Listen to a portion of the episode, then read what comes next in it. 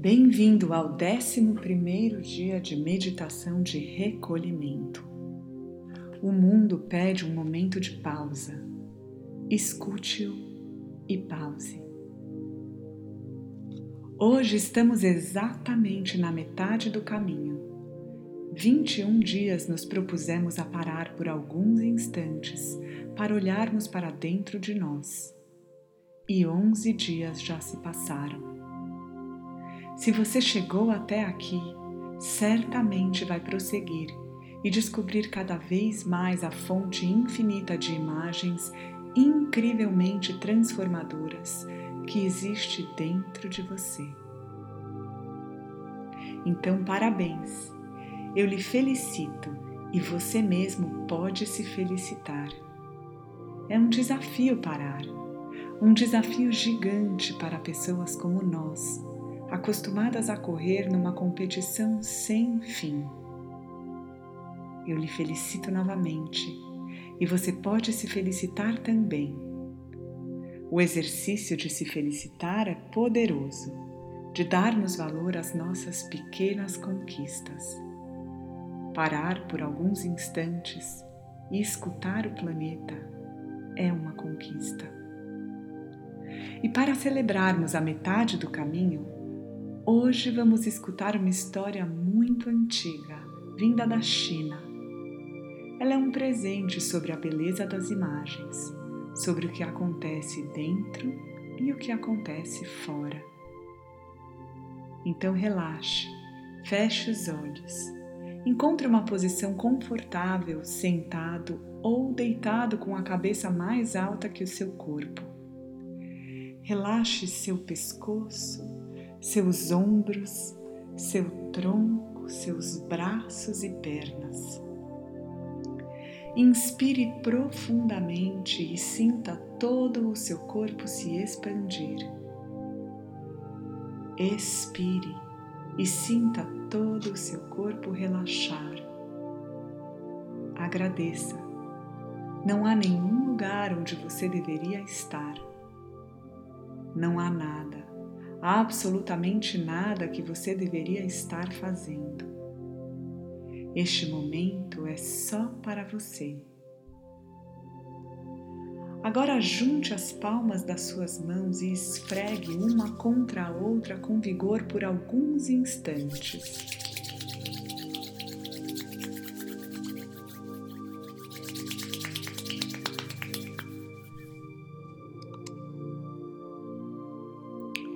Isso. Agora separe um pouco as mãos, mas mantenha as palmas viradas uma para a outra. Sinta a energia que flui entre as suas mãos. Agora coloque as mãos uma palma sobre a outra, na frente do seu corpo, na altura da base da coluna, na região do pubis. Vire as palmas das mãos para cima e inspire levando as suas mãos até a altura do coração, à medida que inspira. Pause por um instante, vire as palmas das mãos para baixo e expire. E à medida que expira, leve as suas mãos até a base da coluna novamente. Faça isso mais quatro vezes. Inspire subindo as suas mãos. E expire, descendo-as. Sinta o fluxo de energia que vai da base da sua coluna até o seu coração. Exercite esse fluxo. Inspire expire.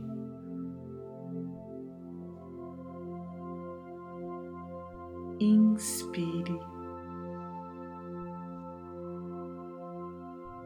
expire, inspire, expire.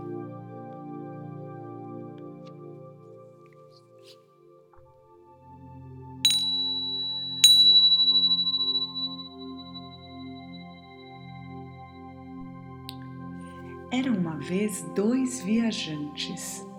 Um se chamava Shu e o outro Meng. De onde eles vinham e para onde eles iam pouco importa. A história é outra. Eles caminhavam de sol a sol, com uma mochila nas costas e a terra sob seus pés. Caminhavam há muito tempo. Eram peregrinos, diriam. Aconteceu que num dia de caminhada começou a chover e ventar muito, e os dois, já cansados depois de uma longa e extenuante subida, chegaram diante de um pequeno templo semi-destruído, mas que pareceu perfeito para abrigá-los daquele mau tempo. Shu e Meng entraram no templo. Então, naquele lugar silencioso e tranquilo, eles viram um velhinho magro com os olhos inocentes, um ermitão que lá vivia longe de tudo e de todos. O velho veio na direção dos dois viajantes com uma gentileza tocante. Venham, venham, ele lhes disse. Eu vou levá-los para visitar os afrescos que ornamentam as paredes desse lugar pobre e simples, porém muito belo. Eles são maravilhosos. O velho saiu caminhando na frente dos dois. Shu e Meng o seguiram. A parede do fundo do templo era de fato toda pintada com um afresco magnífico. Nele aparecia um grupo de jovens moças num bosque de girassóis e pinheiros. Uma delas colhia flores. Ela tinha o cabelo penteado em longas tranças negras. Ela sorria docemente, seus lábios vivos como a pele de uma cereja e seus olhos brilhantes como as estrelas. Chu ficou fascinado por aqueles olhos pintados com tal minúcia. Ele ficou um longo tempo olhando para a moça com tanta intensidade que ele sentiu como se estivesse flutuando. E eis que, de repente, ele não estava mais no pequeno templo, não ouvia mais o barulho da chuva no telhado mas um vento suave entre pinheiros e girassóis. Ele também ouviu algumas vozes. As moças conversavam como passarinhos.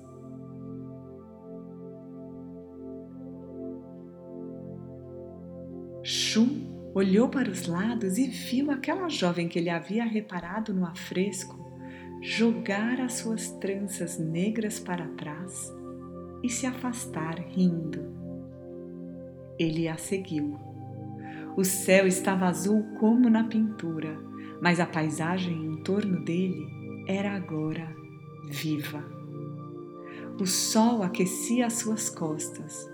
A jovem andava alegremente pelo caminho e ele corria atrás dela.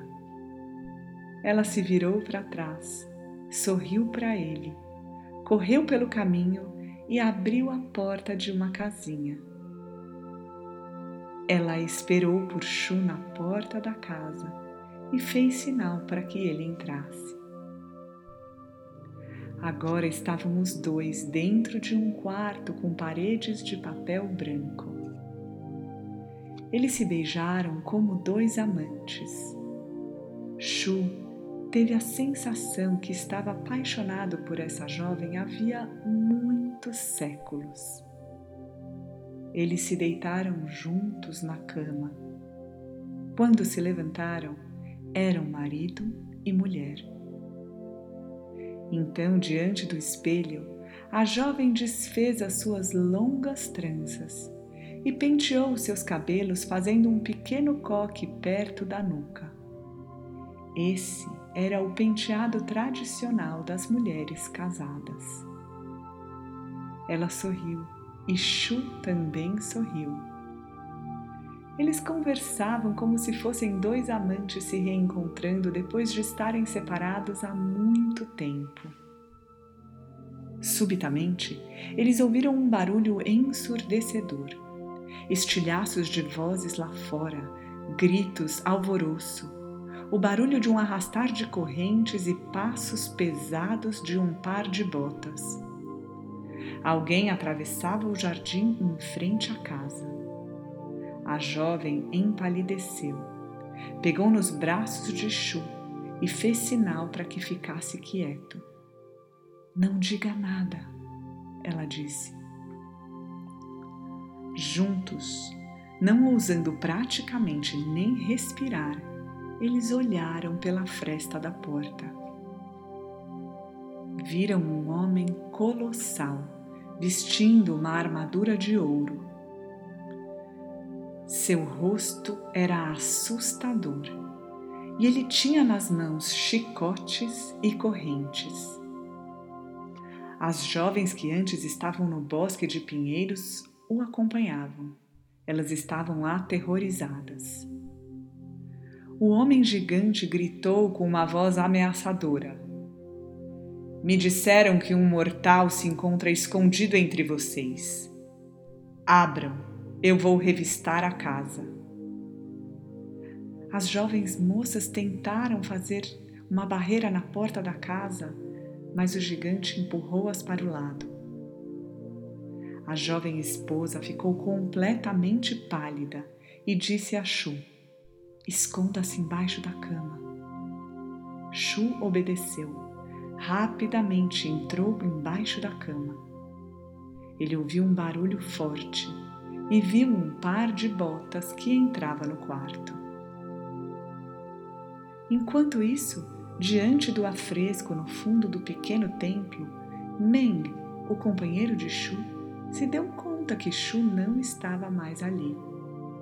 Ele começou a olhar para todos os lados e disse ao velho monge: Para onde ele foi?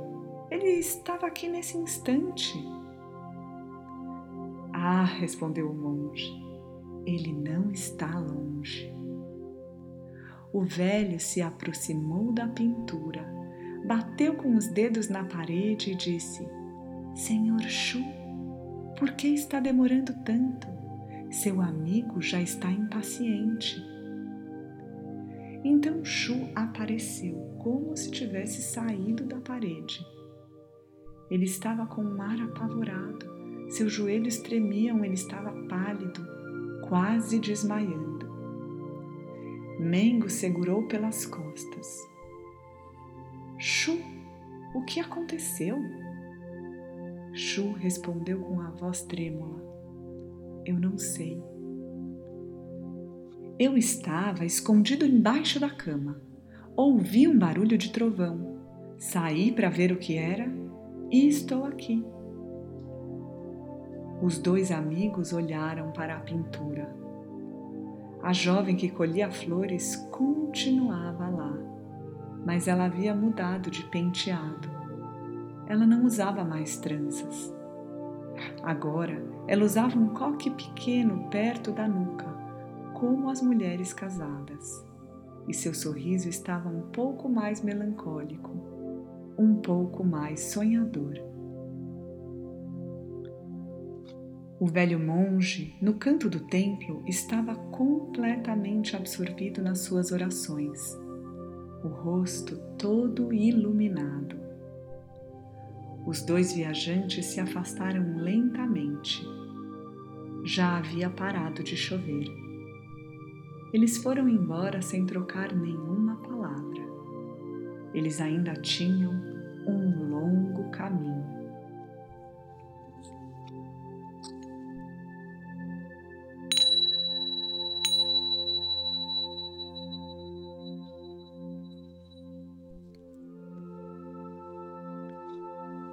As coisas são o que são ou o nosso olhar as transforma?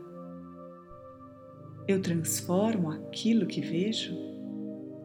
Há apenas uma maneira de olhar para uma situação ou eu vejo uma situação a partir do meu ponto de vista e das minhas referências? Otávio Paz dizia: Me vejo no que vejo como entrar por meus olhos em um olho mais límpido. Me olha o que eu olho. É minha criação isso que vejo. Perceber é conceber águas de pensamentos. Sou a criatura do que vejo. O que vejo agora? O que vejo dentro e fora de mim? O que em mim olha uma pintura? O que em mim é a própria pintura? O que em mim é um amigo desatento e o que em mim é um jovem que se transporta? O que em mim é um velho que tudo sabe? Com essas imagens tão belas ainda dentro de você, imagine uma bola de luz que se acende no seu coração e deixe que a luz se espalhe a partir daí, iluminando todo o seu corpo. A luz sobe pelo seu pescoço, entra na sua cabeça, iluminando sua boca, suas narinas, suas orelhas, seus olhos, iluminando todo o seu cérebro, iluminando cada um dos seus fios de cabelo. A luz sai pelos seus ombros, pelos seus braços, cotovelos, pelos seus punhos, mãos e dedos. A luz desce pelo seu tronco, iluminando seus órgãos internos, seus quadris, suas coxas, joelhos, pernas, tornozelos, pés e dedos dos pés. E assim você fica completamente banhado pela luz do seu coração.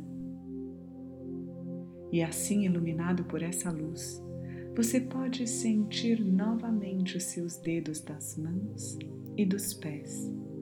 Você começa a mexê-los lentamente. Você inspira e enche os seus pulmões de ar. E quando você tiver vontade, você pode abrir os olhos e voltar.